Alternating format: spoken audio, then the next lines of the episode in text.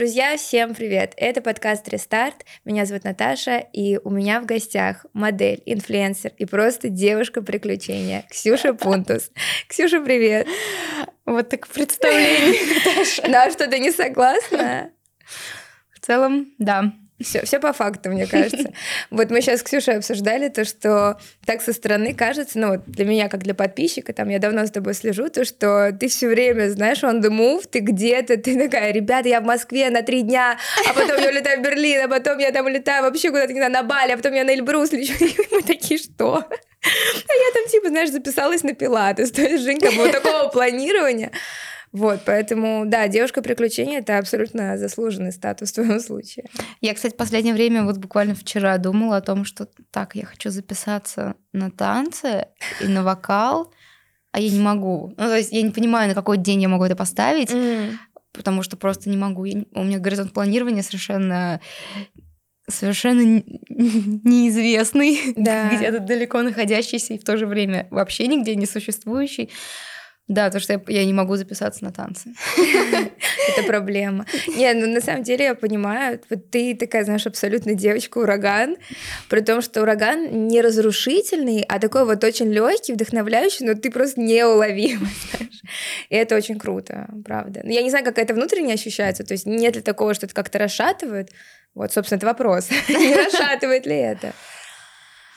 А, да нет, вроде жива. не расшаталась. Нет, мне, мне безусловно нравится движение, действие, и в то же время я умею отдыхать и могу себе позволить э, ничего не делать mm. где-то на берегу океана. Но, в общем, как- как-то это, не учась этому, научилась совмещать несовместимые, mm-hmm. несовместимые вещи. Вот, поэтому комфортно себя в жизни ощущаю. Ощущаю себя комфортно, ребят, нормально. Даже не знаю, с чего начать, потому что вопросов много, но давай начнем, наверное, с а, твоего карьерного пути. Вот, потому что у тебя же недавно был день рождения, да? Ты, mm-hmm. ты дева? Mm-hmm. Тебе 23 исполнилось? 25. 25? А я была уверена, что ты на год меня младше. Да, я 98 Ну, ну выглядишь вообще еще лет на 5 помладше. В общем, к этому моменту у тебя уже просто огромный послужной список крутых, крутейших брендов, с которыми ты поработала. Ты снималась в нескольких музыкальных клипах. У тебя, я не знаю, просто какое-то сумасшедшее количество бьюти-работ для огромных брендов, таких как MAC, Inglot я видела. В общем, что перечислять? Все бренды мечтают поработать с Ксюшей Бунтус. Поэтому... Кто-то уже поработал? Кто-то уже поработал и не один раз. Потому что я видела, что с Маком у тебя было как будто несколько коллабораций. Или это просто вы выставляли там спустя какое-то время работы? Мак одна была работа, там просто было несколько подразделов. Mm. И Энглот пару раз мы снимали. Один раз в Греции, э, еще один раз снимали. Но недавно ты еще для Страдивариуса работала, да? И для Чукса тоже ты недавно, получается, этим летом. Да, там буквально так получилось, что я полетела из Берлина в Португалию. То есть у меня был какой-то спокойный период в Берлине. Угу. А потом Спокойный хоп. период два дня. Ну, неделя, да. Осела. Ксюша сбавила темп, знаешь, чуть-чуть. Неделя такая прям хоп, все как-то ровно. А потом меня подтверждают на Страдивариус на несколько дней. И После мне подтверждают, э, приглашают на съемку для Чук в Португалию. То есть я из Берлина лечу в Португалию, снимаюсь на два дня, по-моему, снимаюсь, и следующим утром улетаю в Барселону на несколько дней, прилетаю в час ночи в Берлин, и в 6 утра уезжаю на поезде в Гамбург одним днем. И вечером возвращаюсь в Берлин, и все уже. Несколько дней я ничего не делала снова. Такой вот, ну, ненавязчивый месяц в жизни Ксюши, да? Ничего особенного. Там, сям, и как бы... И Чук со Stradivarius, ну, why not?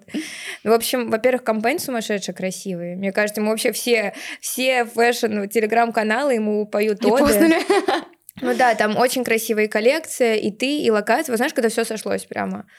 Вот, поэтому, да, очень-очень много крутых работ, и хочется узнать, как вообще начался твой путь, и как ты себя ощущаешь в модельной индустрии, потому что это очень сложная среда, в ней много красоты, но и много уродства, ну, много как бы таких токсичных, болезненных проявлений. Вот расскажи про свой путь, пожалуйста. Меня в модельное привела мама. Угу. Мама нереальная красотка. Тоже вы похожи, и братик у тебя. В общем, вся семья золотой генофонд, знаешь. Меня привела мама, ей было около 40 лет. А, она решила устроить авантюру, устроила ее, поступила в театральный вуз. Мама в 40 лет? Да, сказав, что ей 25 или 26, я уже не помню. Нас ну, было... яблочко. На нас было уже трое. Она, в общем, это провернула. Там так было, что это у нее второе высшее, и, получается, она поступала на заочку, на ведь там что-то вечерне заочное, что-то такое. Но в итоге, понравившись мастеру, он говорит, да давай так учись. И она в то время еще летала бортпроводником в Аэрофлоте на ночных рейсах, просила ставить ночные рейсы. С утра до вечера училась, и опять с ночными рейсами летала. И мы не видели ее все это время, просто вот 4 года жизни, мама минус. А это в каком возрасте? Ну вот в твоем каком возрасте? А, то есть мне лет 16 было. Mm. А с кем, с кем вы существовали? То есть как... Сами, сами по себе. Ну, то есть мне 16, сестре, получается, 14-15, и брату 8. То есть ты за старшую, 16 лет дома? Ну да, но у нас всю жизнь родители работали, mm. и получается, там, я не знаю, сколько мне было, очень маленькая, забираю очень маленькую на год младшую сестру из сада, и это ну, нормально. То есть они там как-то уговаривали, главную смотрительницу детского сада, чтобы она иногда нас отводила до дома, но дом был очень близко, иногда нас, нас так втихаря отпускали. То есть были еще времена, когда не было такой строгости, mm-hmm. и там шестилетний ребенок мог забрать пятилетнюю и отвезти домой. Это норма. Да, и они как бы э, закрывали на это глаза. Потом, ну, как, когда мелкий появился уже не было ничего нового. Ну да, еще один ребенок, опять, опять маленький, я уже постарше, поэтому более-менее понимаю, что с ним делать. Поэтому мы по очереди все за ним так смотрели. Приглядывали. Ты и сестра, которая на год младше. За старше. Ну вот, и она, собственно, учась в театральном, где-то там услышала про том, что, о том, что есть э, какой-то модельный бизнес, и потому что ее однокурсницы это были, собственно, чуть-чуть постарше меня девочки, 17-18 лет как-то поступают там в первый университет свой.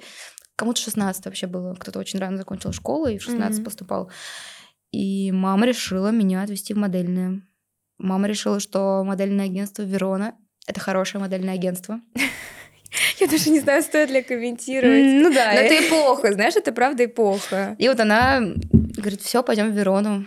Я вообще ни сном, ни духом, что за Верона, что за агентство. Начала в интернете искать, и моя... У нас в школе училась девочка, Аня. Она была в Аванте. Mm. То есть я видела какие-то ее, может быть, где-то аватарки ВКонтакте, но дальше этого я не вникала. Я видела, что у нее есть какие-то фотографии, она что-то делает. Это было совершенно неинтересное для меня какая-то поле, э, ну, поле деятельности. И я захожу к ней, гуглю название, которое у нее там написано, mm-hmm. и Авант, лучшее агентство России. Ну, да? Я думаю, ну так, надо написать им. И я, я нахожу то ли ВКонтакте даже написала моему вот прошлому первому букеру Лиле. Там, Лили, здравствуйте, меня мама хочет в Верону отправить, вы можете меня спасти? Мне нравится уровень уверенности, это очень круто. Нет, конечно, я потом стеснялась, смущалась, но она написала, что, мол, да, приходите, давайте поговорим. Мама говорит, Авант, Шарашкина контора. А вот Верона мой. Да, вот Верона, вот в Авант я твой не пойду. В итоге она пошла, все там поговорили, и всех все устроило. Но... А, меня Лили тогда отправила в э, модельную школу. Она ввела, mm-hmm. то есть она организовала модельную школу на базе агентства. И директором ее, как, как я понимаю, является. И, собственно, я вот какой-то курс там прошла. Не закончила, потому что мы куда-то улетели с семьей. И но спустя пару лет, наверное, в 17, почти 18 я первый раз полетела в поездку. Mm. То есть мне еще делали... Это была, конечно же, Азия. Да, мне еще делали согласие на выезд. Папа еще э, работая с недвижимостью всю жизнь, он э, отказался подписывать бумаги, mm-hmm. договор. А там на китайском и на английском договор китайского агентства. Mm-hmm. На русском его нет. Он попросил заверенную нотариальную копию на русском языке. Посмотрел все пункты, попросил несколько убрать, и ему говорят, да это формальная она по турвизе едет. Ну, какая, какой договор на работу в Китае? Ну, mm-hmm. то есть это, это чисто формальные бумаги, которые никому нигде никак не нужны. А там были пункты из разряда э, на протяжении двух лет после окончания срока действия контракта, там такая-то, такая-то обязуется работать только с этим агентством на территории Азии, на территории М. там Китая и так далее. И какие-то вот такие вот пункты, он говорит, нет, это нельзя подписывать, уберите, переделайте, и только тогда, а он должен был под- подписывать, как мой законный представитель. Он говорит, я согласен на выезд, не дам, Мгм. пока не будут эти пункты заменены в договоре. Молодец, папа, на самом деле. Ну, то есть круто, да, что у Аванта не было никаких кейсов, да, с бумагами неприятных, но сплошь и рядом всякие истории, где там девчонки или их родители, которые не знают языка, или которые в целом там более как-то доверчиво к этому всему относятся, потом попадают в какие-то неприятные ситуации. Поэтому папе респект. Ну вот и заменив там все эти пункты недостающие, меня отпустили в поездку, и все. И дальше я летала, летала. Потом я уходила из Аванта еще на года полтора В свободное плавание или в другое Да, я агентство? была э, на фрилансе, потому что, как я сейчас помню, что там Японию мне предлагали куда-то еще поехать, а я не хотела никуда улетать за границу. И все. А по Москве тогда еще не очень много авант работал. И все. И дальше, получается, вот была с ними, с ними, с ними. И сейчас ушла. Год назад. Просто знаешь, что интересно, что вот так анализируя там твой lifestyle, твой характер, ты такая, я не могу сказать, что ты девчонка-пацанка, но ты очень любишь спорт, активный образ жизни. И я смотрела, ты занимаешься и вейком, и сейчас ты альпинизмом занимаешься, и на скейте катаешься, и все, все, все. И ты вот сама сказала, что в детстве как будто бы никогда не было тяги вот в этот вот весь модельный мир, Мгм. съемок и fashion а.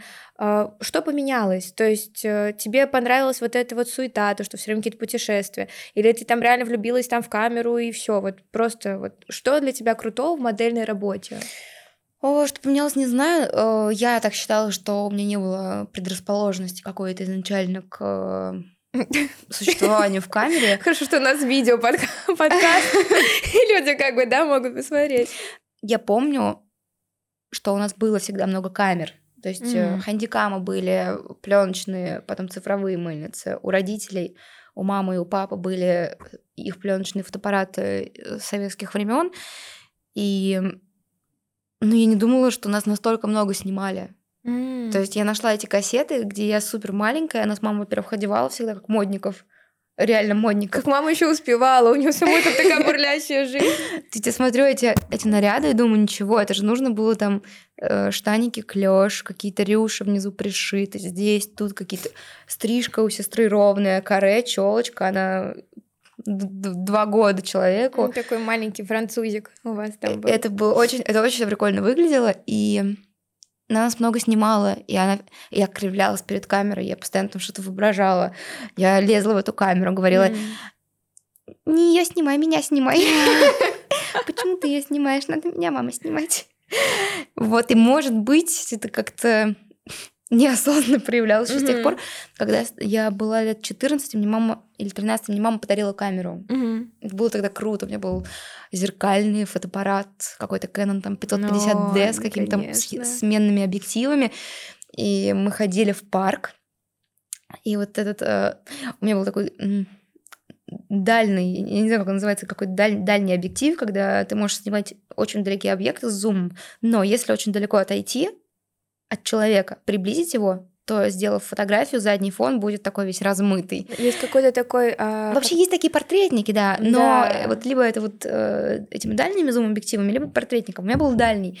И я вот так вот ходила, очень приближала и, и делала девчонкам в школе аватарки. Плюс родители очень много снимали. То есть эти Мгм. кассеты, я у нас очень их много. То есть там прям все, мое рождение, до того, еще, еще Мгм. раньше, все путешествия, каждый мой год жизни, там просто все есть на видеокассетах.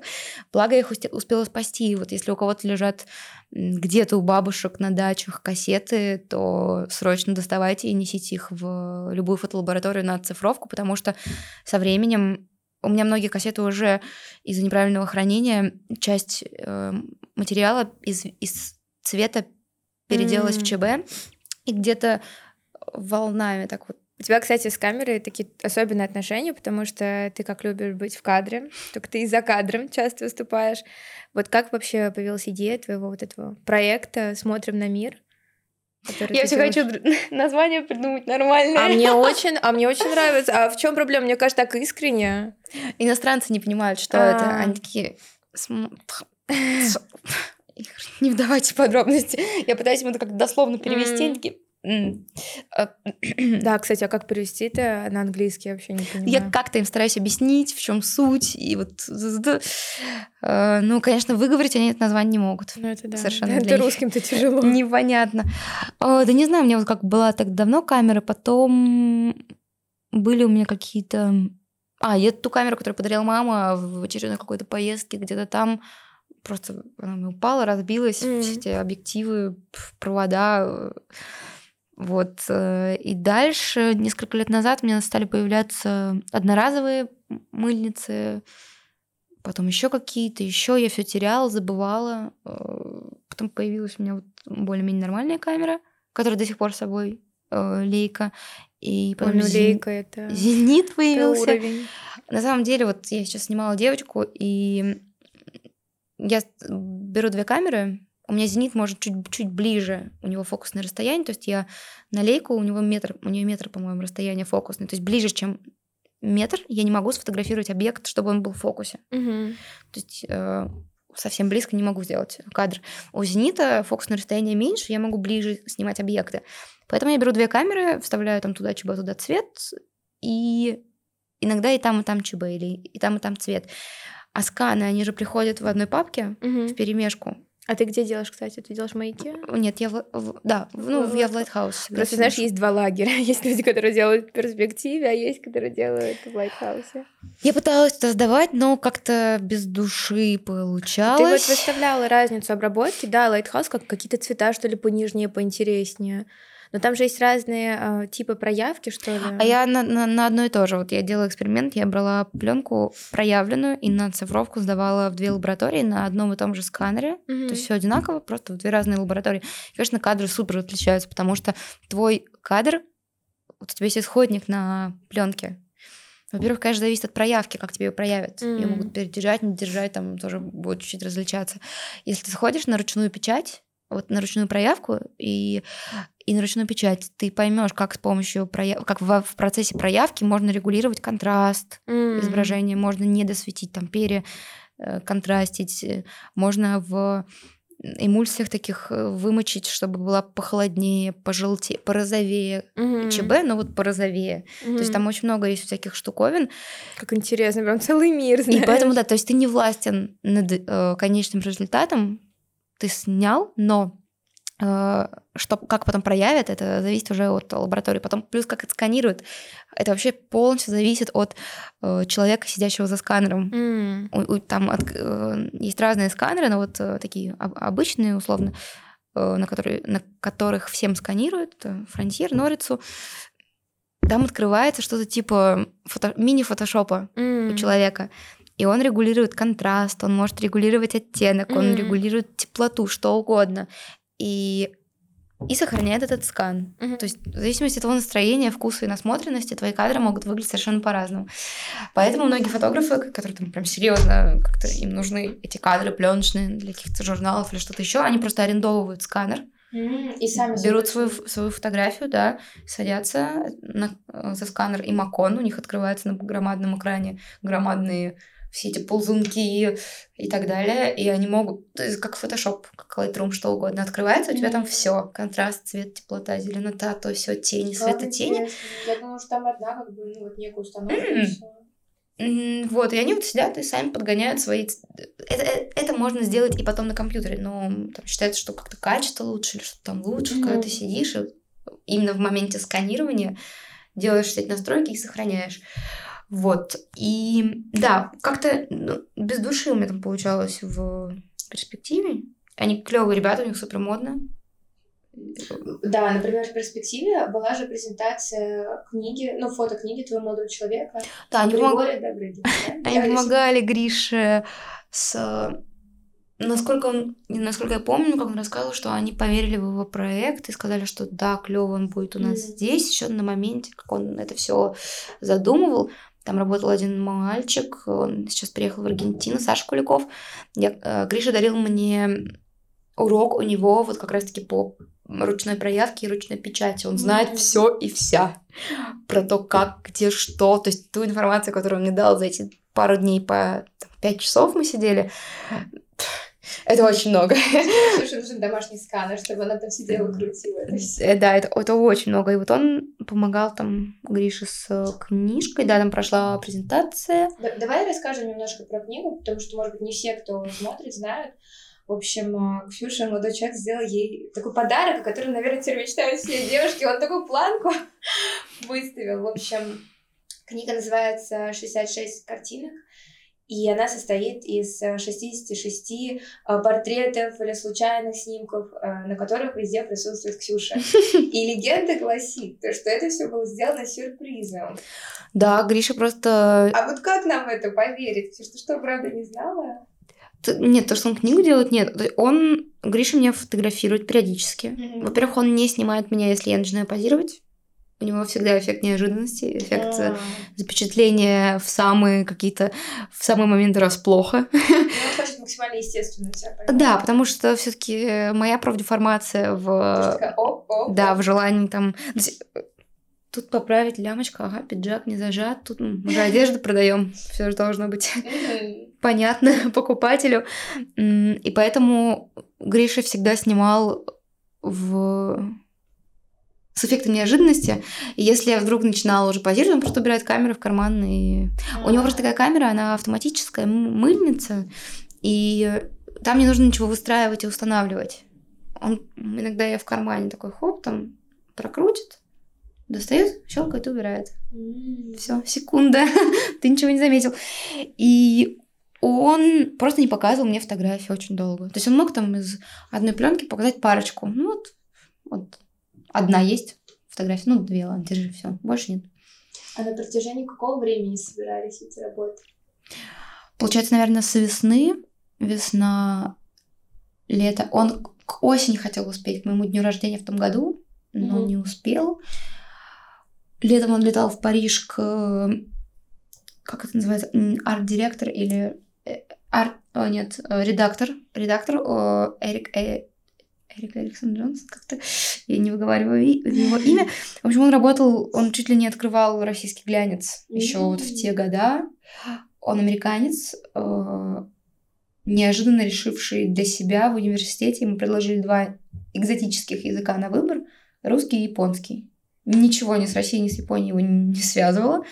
И он решил выбрать Россию. Mm. Выучил язык, приехал в Россию, здесь вот очень много лет работал с глянцем у него русская жена, дети, он говорит по-русски. А в итоге сейчас, по-моему, несколько лет, уже почти 10, живет во Франции. И на французском тоже говорит. Вот, собственно, Гриша летал к нему во Францию для того, чтобы м- скомпоновать, сделать отбор. Он предварительно сам сделал отбор, но в итоге там осталось, по-моему, 200 с чем-то кадров. То есть он консультировался, да, насчет этих Да, он, он прям как бы как, как э, редактор работал вот Эрик, он работал как редактор э, над этой книгой. Они выстраивали концепцию обложка, что вот героиня уводит за собой в книгу, новеллу, в картинках. Э. Вот, он помогал там это все раскладывать, расставлять. Там есть пустые страницы, просто белые листы. Э, вот. И потом, получается, осень. Зимой он мне подарил получается. Какая у тебя была реакция, когда ты видела эту книгу? Да круто, конечно, как может не понравиться книга, где только ты на всех картинках, на всех страницах, плюс я в какие-то моменты уже отчаялась увидеть все фотографии, которые были сделаны за это время, А-а-а. и я даже как-то смирилась с этим, а потом хоп, и они у тебя все есть в напечатанном виде. Там есть, когда родителям показывала, я снимала реакцию и мамы, и папы, и бабушки, Бабушка такая открывает. А ей принесла еще какой-то буклет, э, ну, какой-то каталог э, какого-то российского бренда, где вот только тоже мои фотографии, им, имиджевая съемка и книгу. Ну, просто очередной раз там мы встретились, ей все сразу, все да. подарки, сколько. И она смотрит это, потом то, и в книге есть кадры, где там то ли в купальнике что-то, и она говорит, Ксения, ну, тут твои ноги совершенно невыигрышно выглядят. Я бы на твоем месте поговорила с Григорием и не давала бы ему разрешения на публикацию этих картинок. Я говорю, ну посмотри, ну что за ракурс? Вот, ну, совсем не с выигрышной стороны он тебе здесь показывает. Нет, это, это нельзя печатать. А вот э, буклет, он говорит, ну вот тут посмотри. снизу сняты, ножки, хоп, высоко, худая, ты пропорции, вот все идеально. А это нет, ну нет, ну поговори с ним, нет, нельзя печатать. Я говорю, уже 300 экземпляров напечатано. Она говорит, как? Убираем все, убираем Ты согласилась, чтобы вот это было? Я говорю, баба, даже хорошо. Я в следующий раз как-то... Сначала с бабушкой проконсультируйтесь перед публикацией, да? Постараюсь, да. При том, что бабушка не выказала недовольствие, что слишком худые ноги, а вот наоборот, недостаточно стройно смотрится неправильная бабушка. Слушай, ну это бабушка супермодель, все нормально. Она понимает, что нужно за имиджем следить, поэтому... Нет, ну это, конечно, просто какая-то, знаешь, история, которую вот девочки из уст уста передают, типа, боже, ты знаешь, что вот Ксюша сделал парень книгу с ее фотографиями. Это очень круто. Хочется с тобой поговорить о твоем летнем приключении. Ты поднялась на Эльбрус. Как это произошло вообще? Какие у тебя впечатления? И повторится ли это еще? Я давно хотела. Я вообще обожаю. Я до этого забиралась на вулканы на, на Бали. Угу. Вот, кстати, на, многие там поднимаются. На Бали на соседнем острове, на Яве. Там вулканы Джен, угу. на Бали Батур и Агунг. На них у меня что-то не сложилось два раза. Один раз, причем в 19 или 18 году мы собирались, не пошли. И в этот день новости, что там лава потекла. Ну, на близ... пронесло. На близлежащие лежащие деревья. Им такие, вау, с подружками. Клево, что не пошли. Mm-hmm. Пришлось бы убегать. А так, э, на Камчатке я была два раза, и мы не забирались, не забиралась пешком прям, но на, на вертолете приземлялась на край кратера вулкана. Mm. Я тоже там бродила-бродила. Не знаю, горы... Бродила на кратере вулкана. Ничего необычного. Меня горы в какое-то... Не в ступор, а в как... безумно восхищают. Горы, они стояли, стоят и будут стоять. Да, вечность. Неизвестно вообще сколько. И находясь наверху, я смотрю вниз и понимаю, что вот там везде в 21 веке при наличии там всех этих э, летающих всевозможных штуковин, там эти аэроноги, все есть практически. Метавселенные. А там не были люди. То есть там не были люди, потому что туда невозможно, не нужно им идти. Просто вот там вот везде их не было. Не ступала нога человека. Вот сейчас. Вот сейчас, когда, казалось бы, э, всюду все и вся было. И именно в какую-то экспедицию пойти я хотела давно. Хотела, хотела, и весной я думаю, а, а что я хочу? Надо пойти. И все, я загуглила какие-то турфирмы, забронировала, выложила в Инстаграм, спросила, кто хочет еще пойти. Вот про этот момент я хотела с тобой обсудить. То есть ты просто берешь и в Инстаграме на всю свою аудиторию зазываешь людей пойти с собой это очень круто, это как бы про твою невероятную открытость, но вот а ты не думала, что вот мало ли там, во-первых, соберется очень много людей, во-вторых, ты не боялась, что соберутся те, с кем тебе не будет комфортно, а это все таки знаешь, и так стрессовая ситуация, ты такая, ребята, давайте со мной, все 60 тысяч, давайте, присоединяйтесь. Вот как вообще, вот как это в твоей голове выглядит? Или ты такая вместе веселее, неважно, с кем вообще? Да, я подумала, что хочется с кем-то пойти, кого я знаю с земли. Ну, в плане, ну, кого я отсюда буду знать. Э, и, собственно, со мной пошла Аня Меркушева, она мейкап-артист, и еще одна девочка Даша. То есть с Аней раньше была знакома, Даша вообще не знала. Я посмотрела Инстаграм, думаю, он на, на сноуборде катается, классно, экипировка есть. Это первый показатель отбора. Сноуборд нормально, наша девочка. Ну, в плане, да, там не Фифа с Патриков. А. Я уверена, что она... Девочки. Она поймет вообще, что, что к чему, потому что все-таки это, да, это романтично, это прикольно, но там не совсем комфортные условия, далеко не комфортные условия. И... Да это вообще мне представляется прям адом, ну, ты, там ты не можешь ходить в душ э, с ванной, солью, и вот это все, там этого нет. Поэтому нужно быть как минимум морально готовым mm-hmm. вот к каким-то таким аспектам. Очень многие модели отказывались, то есть кто-то писал, потом отказывался. Одна вообще в последний момент отказалась именно из-за того, что вот условий нет. Ну вот, ну, в общем, и да, на Эльбрус все, мы полетели, прилетели, ты же э, жили сразу на высоте 2000 метров. Как это ощущается вот в плане здоровья? А, ну, 2000 метров это, это базовый, это базовый поселок Терскол, поселок у подножия Эльбруса. При Эльбрусе там живут люди, дети, школы, сады, mm-hmm. какие-то поликлиники и так далее. Это как бы обычное место пребывания каждодневные людей. Дальше mm-hmm. каждый день на протяжении нескольких дней с двух тысяч первый день поднимаемся на 3, спускаемся на 2, ночуем, поднимаемся на 3 400, спускаемся на 2, ночуем. Третий день поднимаемся на 2 700, спускаемся на 2, ночуем. Дальше собираем все свои вещи. Это уже каска, фонарик, ледоруб, альпинистские ботинки, пуховка, верхонки, варежки сверху на варежке, э, спальный мешок, личную еду, которая понадобится вне обеденный, там, завтрак, обед, ужин, личные перекусы и какие-то личные вещи. Все собирается в рюкзак, вот этот большой, там сколько, 80-90 литров, гигантские, которые рюкзаки, там спальник, ты все туда засовываешь, и там на машине доезжаете до подъемника, на подъемнике все встают в цепочку и друг другу передают эти вещи. Мужчины закидывают их в подъемные вот эти кабинки. Наверху кто-то это все выгружает. Дальше следующий подъемник, и он уже не кабинка, а креслица. Угу. И на каждое кресло закидывают каждый рюкзак, он едет mm один, наверху его кто-то принимает. Ну, прикольно. Также закидывают гигантские бочки овощами, фруктами, крупами. То есть наверху нет ничего, воду, все с собой. А дальше вниз мы спускали мусор точно так же, потому что ты не можешь оставить мусор наверху. Вот, и, собственно, собирается вся провизия, вся вода, вообще все, на чем готовить и так далее. Умываться чем, все с собой. И мы переезжаем жить на 3 700 метров. Там хижины. Это такие железные гаражи, железный гараж, 10 коек.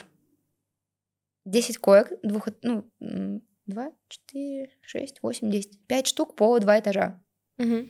Деревянные срубы такие внутри.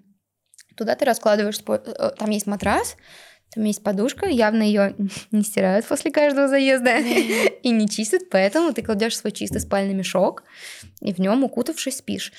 Первые дни очень жарко, потому что у организма он не, понимает, где он находится, что с ним происходит. Он на высоте 3700 спит. Это уже другой уровень кис- количества кислорода. Э, непонятно. Ты мож... ну, я могла выйти просто в термобелье там на улицу. Уборная находится в 150 метрах на обрыве.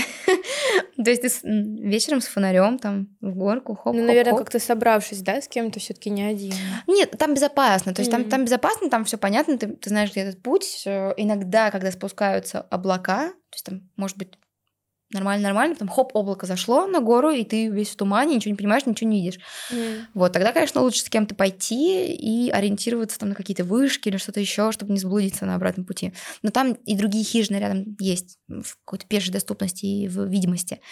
И дня с вот с 3700 на следующий день на 400, на 3700 спуск, на 4700 поднимаешься, и только после, кто не поднялся на 4700, того не берут на вершину Эльбруса. Это считается такая точка, до которой необходимо дойти. Э, значит, у тебя хватит сил спусть подняться и спуститься, что очень важно. Почему совершается очень много трагедий на том, что мы в Эвересте и так далее, потому что люди тратят последние силы и последние запасы всего и вся, чтобы подняться, ну а как? дальше уже... А спуститься не представляется возможным, и да, там случается трагедия, люди погибают, потому что на спуск требуется много сил, меньше времени, конечно, гораздо, потому что при подъеме средняя скорость 100 метров в час. 100 метров в час. Ну, то есть ты идешь такой 200 метров, шутка 200 метров. 200 метров до вершины, да фигня ну, два часа минимум тебе еще идти. Это и... шок. А почему так медленно? Это из-за того, что такая тяжесть на спине или из-за... А, не-не, ты, ты вот в эти все выходы, когда ходишь, ты ничего с собой не несешь. Mm. То есть у тебя только с собой свой рюкзак, там вода, яблоко, там пока на мороз не вышел, потому что даже гематогены и какие-то батончики, все нужно было резать заранее и складывать в мешочек и в рюкзак, и лучше куда-то даже под э, куртку, иначе все закаменеет, и ты не можешь mm. раскусить, у тебя ледышки лежат в рюкзаке. Вода вот не, не каменела, Да, но она тоже у меня была за пазухой. То есть бутылка воды. Ты не можешь останавливаться, потому что, по-моему, когда останавливаешься, там что-то закисление мышц начинается, и труднее начинать идти. То есть лучше идти медленно, но без остановок. Это будет гораздо более продуктивно, чем идти, останавливаться, передыхать, идти, останавливаться и идти дальше. Мгм. Это гораздо труднее для организма. Идешь так медленно, потому что очень низкий уровень кислорода. То есть за один вдох твоя кровь получает гораздо меньше кислорода, нежели чем здесь. И у нас из половины людей, получается, там из 20 человек дошли 8. А, я, 8 я и подруга, то есть 10. Подруга, которая э, мейкап-артист? Обе зашли. А, дошли. Да, вот э, Круто. моя Ничего себе, компар- ваша, ваша компашка продержалась. Аня вообще, она приехала, поднялась, спустилась, уехала. Очень легко. Я ныла на моменте восхождения на 4700, это называется скала Пастухова. Несколько раз падала в снег и говорила, я больше не пойду. Вызывайте мне трактор, и я спускаюсь вниз. Они такие, Ксюш, ну мы тебя не возьмем на вершину, ты не дошла до этой высоты, до скал Пастухова, мы тебя не возьмем. Я говорю, да, честно, а там так красиво. То есть я еще в первый день, когда мы еще на низкой высоте поднимались, я думаю, если я не заберусь на вершину, здесь так красиво, что Мгм. этого мне достаточно. Это просто вау. Круто, что я видела уже вот это. Конечно, чем выше ты, подним- тем ты поднимаешься, тем пейзажи меняются, вообще все вокруг меняется совершенно. И я там думаю, да все, тут льды, вот Эльбрус, вот вершина, кажется очень близко. Все, мне достаточно. Там тысячу метров не дошла до вершины, ну и ладно, ничего страшного. Э, Также тысяча метров — это 10 часов. Да-да-да.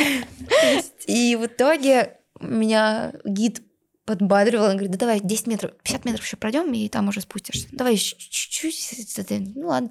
И все, так, так и дошла до 4700, и оказалось, что само восхождение было гораздо проще, чем скала Пастухова. Я думаю, что это какая-то проверка специально для людей М. э, на прочность и выносливость, потому что восхождение на вершину Эльбруса было проще, чем восхождение на эти 4700 скалы Пастухова. Это нереально красиво. Ты ни о чем не думаешь, когда идешь. У тебя нет времени вообще думать ни о каких бытовых проблемах, какие там вообще ни о чем. М, Такая Сфокусирован медитация. На ногах, н- на видах, но это виды ты слишком сильно не можешь рассматривать. То есть, идя на вершину, ты не можешь назад смотреть, куда там э, оглядываться по сторонам, потому что тебе нужно держать темп, не подводить группу, не замедляться, не ускоряться, сзади люди, спереди люди. Поэтому да, ты просто думаешь о том, что ты идешь. Вот ты идешь, ты здесь сейчас, и ты идешь. Да, вот я как раз хотела тебя спросить, а, вот что изменилось, не знаю, в тебе, в твоем там осознании жизни после этого похода, вот, может быть, ты что-то поняла для себя и так далее. Вот почему стоит вообще пойти в горы? Ты остаешься наедине с самим собой на долгое количество времени. Себя проверяешь, какую-то свою выносливость. И у меня бывает история, что я не довершаю что-то. Я могу браться за какие-то дела, и оно перестает быть интересным, и я бросаю. И, с одной стороны, при- Прикольно, что я пробую новое, не зацикливаюсь на том, что мне не нравится и не приносит больше удовольствия. Но с другой стороны, не всегда возможно распознать, это твоя лень сейчас, это твои привычки не завершать, или это действительно тебе просто не нравится и не приносит удовольствия. И разграничить это не всегда можно, в ну, не всегда возможно в моменте. И когда я не совсем доходила вот до этих 4700, я думала о том, что это вот мне сейчас лень, я не могу себя преодолеть, или это мне действительно не нужно, я хочу поберечь свое здоровье, там, себя. И в итоге решила завершить начатое. Такое сделать над собой усилие небольшое, завершить, и я нисколько не пожалела. Я после спуска через день я гуглила, куда можно еще пойти. М. Так, Непал, Тибет, Эверест. Да, Эверест. А что, что мелочиться, как бы, да, Нет, ребят? Эверестом можно к базовому лагерю пойти, я обязательно туда пойду, обязательно. И более того, я обязательно пойду на сам Эверест. Я хочу Никто не сомневается. очень сильно, поэтому горы нужно пробовать. Это, это неописуемо. Это не поймешь, пока ты там не окажешься. И это ни с чем не сравнимо. Очень интересно. Прям другой, знаешь, большой мир, о котором многие люди не знают и никогда к нему не прикасались, и, может быть, даже не прикоснуться. Потому что, ну вот у меня вообще нету, наверное, знакомых особо, кроме тебя, которые бы вот поднимались и которые бы делали это с такой большой любовью. Вот. Это очень интересно, но мне страшно. Ты рассказывала, у меня прям даже мурашки были. А мне многие писали в Инстаграме, очень много мне людей написали и спросили, с кем я ходила, потому что они тоже хотят прям нет, конечно, ты своим рассказом отчасти и влюбляешь тоже еще в эти фотографии, когда ты выставляла сумасшедший, думаю, боже мой, ну это, ну это просто другая планета. Ты знаешь, когда я была на Бали, а, мы поехали там Семкумпул, если знаешь, водопад такой большой, Семкумпул, как-то так называется. Ну, один из самых там таких больших красивых водопадов. И я думала, блин, ну вот что за тема водопад? Вот все водопад, водопад, ну ладно, съездим. Во-первых, очень тяжело туда ехать, потому что ты тоже едешь на мотиках, там вот по этой горной дороге. Когда ты оказываешься у этого водопада, ты смотришь и думаешь, боже мой, это что, земля? То есть, грубо говоря, в Москве у нас асфальт, дома, машины, ну и везде, как бы в городах, а там огромные каменистые вот эти ландшафты, вода падает, все зеленое, ты такой, то есть типа, наша планета может выглядеть так. И мне кажется, что в горах тоже такое ощущение, что ты такой, вау, а когда-то люди жили вот в таких ландшафтах, вот в, так, ну, в таком мире. Да до сих пор живут. Да, да, да. Ну, просто как будто бы вот больше подсвечивают вот города, знаешь, как будто все, вот все всегда так, а на самом деле нет. Интересно. Круто.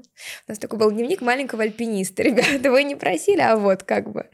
Что интересная такая тема. У тебя молодой человек, режиссер, продюсер, у него даже есть свой независимый проект Театр А39, где я была, вот Ксюша меня позвала на Июльский дождь. Да. Во-первых, нереально крутая постановка, вот, и очень классная декорация, то, что там транслируется и на экран, и вот с будками. Я до сих пор не поняла, как это было сделано. То есть в телефонных будках снимается и транслируется на экран, или это заранее записано? Нет, камеры стояли. Да, то есть это в режиме реального угу. времени все. Очень интересно. А вот находясь все время рядом с ним, и в целом, мне кажется, то, что искусство как бы внутри тебя, никогда ли не было мысли уйти больше немного в актерскую стезю? Вот интересно на эту тему с тобой поговорить. При том, что у тебя был опыт, как бы. Я иногда по приколу хожу на пробы. Угу. Ну, я не удивлена. Мне кажется, по приколу у тебя, в принципе, все. Такая, ну, Эльбрус. Да нет, на самом деле, э, я хожу и пока меня никуда не брали. Но, но, но ты хочешь, ты знаешь, ты на серьезке приходишь или в целом как приключение? Нет, ну я не поржать, конечно, прихожу. Так, ты... ребят, то есть я прихожу, и я помню, что когда я там первый раз приходила, я краснела, я смущалась, ну там все было неловко. Но это тяжело очень. А сейчас я недавно, ну как недавно, какой-то я раз ходила, я просто пришла, просто поразговаривала там с ними и ушла. Все. Mm. То есть, э, кажется, еще сходив пару раз, я закрою этот челлендж для себя mm-hmm. и пойму, что больше меня ничего не смущает.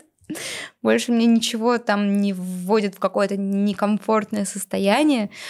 Э, ну, для этих дел есть актеры, которые учатся в университетах. Им так трудно туда поступить, так трудно там учиться. И это такое 4 года, ну что они там зря... Ну еще поступить нереально сложно. Да, что там эти Полина поступала. Передаем привет нашей Поле. Ну вот эти семь кругов ада, когда, знаешь, ты там уже на шестом, и потом тебя не берут, и ты просто такой, за что? Так Полина, оказывается, ходила даже, когда я еще не была знакома с Гришей. Он э, вместе со своим мастером мастер набирал курс, а он, Гриша, был педагогом на этом курсе. Это что, ГИТИС? Да, и mm. Полина ходила поступать на этот курс. Да ладно. К этим ребятам, которые вот в том, в том году они выпустились, и она ходила, и она, она говорит, я помню этого бородатого парня. Ты такая, теперь это мой бойфренд. Он сидел в комиссии. Вот, ну да, у, у них какой-то свой мир, действительно. Ну, Мне я... нравится через Гришу за этим подсматривать, наблюдать. И все. Так, ну мы переходим к основной теме подкаста. А, До этого были не основные. Нет, нет, нет, просто мне хотелось поговорить о, о здоровье ментальном и о выгорании, потому что абсолютно любая работа это предполагает, и, безусловно, творческая тоже. И депрессия, ну, у тебя была одна такая очень сложная ситуация в жизни, и как минимум это можно считать огромным испытанием, и интересно, как, как ты потом себя приводила в порядок. Физически именно больше, наверное, про душу и про мысли меня интересует. Ой, там у меня тоже не было каких-то... Вообще не было каких-то тяжелых переживаний. Не знаю, если поспрашивать по, по моим друзьям, которые были рядом со мной, Вообще... Но ты в целом такой человек очень жизнестойкий, знаешь, ну, как будто тебя ничего, ничего не сломит. Какой-то у нас всегда... Мы тусовались в больнице, что-то там мне постоянно приходили друзья, что-то притаскивали, какие-то шары, мы смотрели фильмы, кто-то пил вино даже в центре реабилитации. Ко мне приходила учительница по вокалу, ко мне приходила... Кстати, нашлось мы... время на вокал зато. Тогда еще, да. Ко мне приходила маникюрщица. Делали мне маникюр, педикюр, потом приходили друзья, или один мне как-то друг звонит, Ксюш, а я там у тебя видела маникюр, это, спроси у нее, может она сейчас ко мне приехать? Я говорю, давай приезжай сюда, она сделает тебе... Он, а, ну ладно, сейчас буду. Что? Я в палате делала мне маникюр, потом еще одну, э, потом подружке, трем людям. С лампой, там, с шелаком, все дела. Нет, это сюр какой-то. Мы ее не отпускали, пока она всем не Так, это что за больница, где можно еще на маникюрчик записаться? Так э, посетители же можно, а. что он там с чемоданчиком, ну и ладно, потому что там все эти лампы. Но это никакие больничные нормы не нарушают. Не, а была отдельная палата, поэтому посетители, посетители, они там в, в нормальное время были, и все было хорошо. Про вокал я сходила, спросила у какого-то там заведующего по этому этажу и у соседней палаты. Я говорю, вы не против, если будет вокал? Они такие, да нет. ну ладно. И она ко мне пришла. Вот. Да не знаю, просто я тогда думаю, ну что я могу сделать для того, чтобы быстрее восстановиться? То, то, то, все, хорошее настроение, все, супер. У меня феноменально я как-то быстро восстановилась. Вообще говорят, что такого не существует и не а могло сколько было времени быть. потребовалось? Да что-то очень быстро, месяц полтора-два. И все, ты уже ходила спокойно? Я уже на Камчатке на серфе каталась летом. Боже, эту девушку просто не остановить ничем. Да нет, ну прикинь, куча людей, куча вообще поддержки. Ты ну, понимаешь, что да. у тебя вообще потрясающие люди вокруг тебя, э, все за тебя, все вообще, то есть все вообще супер, и все живы, здоровы. Ну, Опять, видишь, вот ты всегда фокусируешься на хорошем, это очень круто. А, а есть вообще что-то, вот, я не знаю, может, какая-то, вот что может тебя всегда тронуть или вызвать какие-то грустные эмоции? Не знаю, может, это фильм, может, это музыка, вот что может тебя вот, вот направить вот в эти вот тона, как бы, более такие темные? Ничего? Ну, как там, что, э, какой-то я смотрела, с Машкой, с подругой мы недавно сидели, у нее появился новый парень, он актер, и я говорю, Маш, ну давай посмотрим фильмы с ним. Ну, конечно, ну конечно. А она говорит, я влюбляюсь в талант. Я говорю, так давай сейчас посмотрим, ты вообще по уши влюбишься.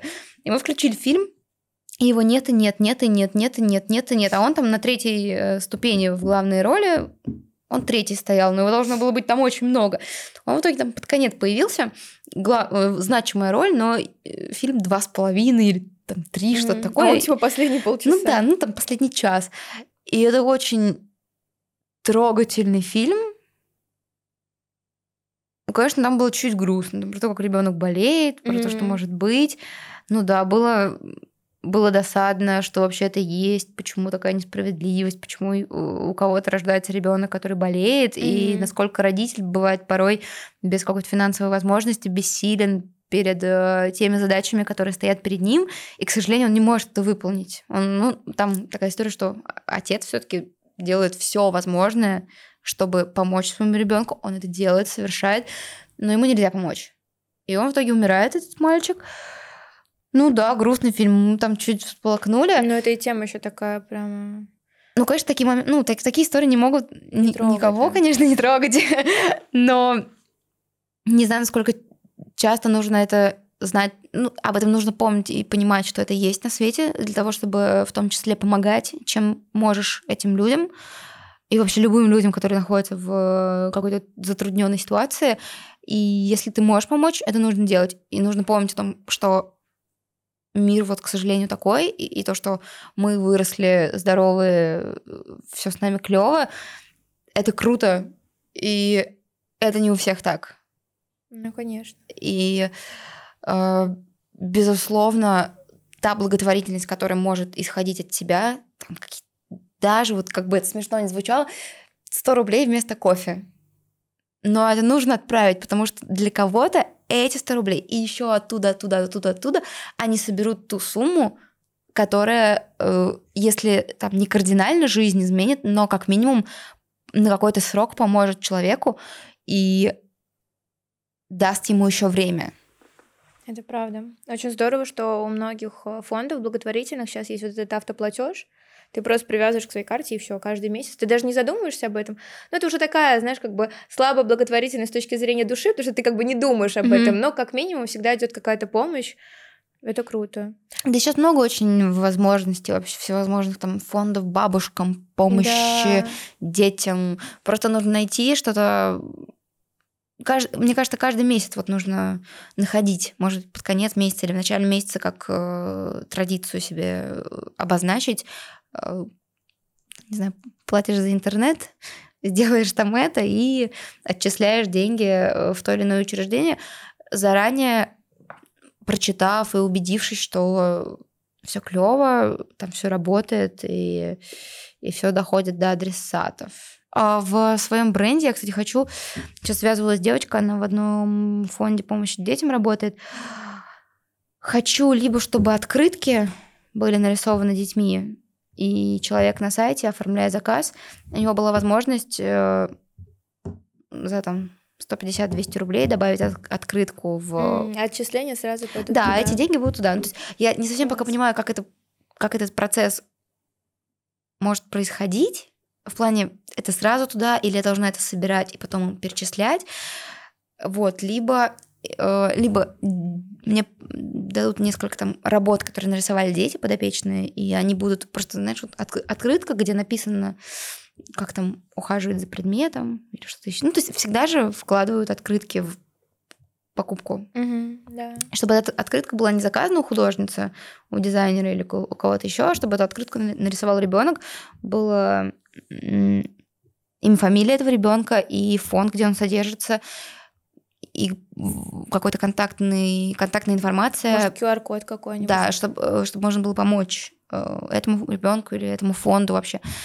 Вот, и хочу, чтобы это было или просто, я думаю, что тоже какие-то устраивать периодически акции сбора средств или какой-то процент от э, покупки сред, э, товара, чтобы процент от покупки отчислялся в фонд, но чтобы это было понятно и наглядно, что вот не какой-то там фонд, а вот этот фонд, деньги туда, они занимаются тем, тем, тем, mm-hmm. чтобы человек понимал, как он помогает и кому он помогает, чтобы это не было что-то там где-то там. Куда-то в пустоту. Да, а чтобы это было все понятно и ясно и наглядно для людей. Круто. Очень, очень классная задумка. Да, очень мило. Хочется зафиналиться на такой позитивной ноте. Можешь ли ты, Ксюш, не то что сформулировать, но может рассказать какое-то одно или несколько правил, а, которыми ты руководствуешься по жизни, вот, которых придерживаешься, которые, может быть, там станут какой-нибудь мотивацией, кого-то вдохновят, кто-то сможет их перенять из наших зрителей. Фокусироваться на хорошем. Ну, это мы уже поняли. Фокусироваться на хорошем, не жить прошлым. Тоже очень важно. Да, очень не... многие застревают. Да. да, не думать о том, что прошло, а думать о том, где ты сейчас и что ты можешь сделать для того, чтобы было клевое завтра. И этими шажочками совершенно реально прийти к тому замечательному и какому-то э, какому-то будущему из мечт не бояться ничего пробовать, не избавляться от людей, которые сами боятся и препятствуют твоим желаниям и задумкам в развитии. Это тоже очень важно. И не верят в то, что... Они не верят, что у тебя получится, потому что они не верят, что у них получится, и они это транслируют. Ну да, и когда получается, мне кажется, не все ну, у меня нет таких, конечно, людей, но я, я просто то, то, что я видела в целом э, в, в мире, что э, почему-то люди не всегда могут признать, что у тебя что-то получилось. То, что у их друга что-то получилось. Угу, да. Это, наверное, как-то жа- жалко или обидно, или ну, когда человеку никому, ну, самому не хватает сил mm. или мотивации попробовать и что-то начать. И ну вот, три все пробовать, все, что хочется. М-м, в пределах разумного. На самом деле, все, что сказала, если этого придерживаться, то можно прожить большую, яркую, интересную жизнь. А в этом и есть смысл. Поэтому спасибо тебе огромное, что пришла. Я тебя ловила, и наконец-то ты здесь. Вот. Все потому, что греки дали визу с завтрашнего дня. Сп- Ребята, спасибо. На самом-то деле никогда не думала, что буду благодарить греческое посольство. В общем, Ксюш, э, я только убедилась в том, что ты девочка приключения. Буду даже за тобой наблюдать э, с огромным интересом. Интересно, куда жизнь, не жизнь, а куда ты сама себя приведешь еще. Потому что никто не знает. Даже сама Ксюша, мне кажется, не знает. Вот, спасибо тебе огромное, спасибо за искренность, спасибо за лучезарность. Вот. Мне было очень приятно с тобой поговорить. Взаимно.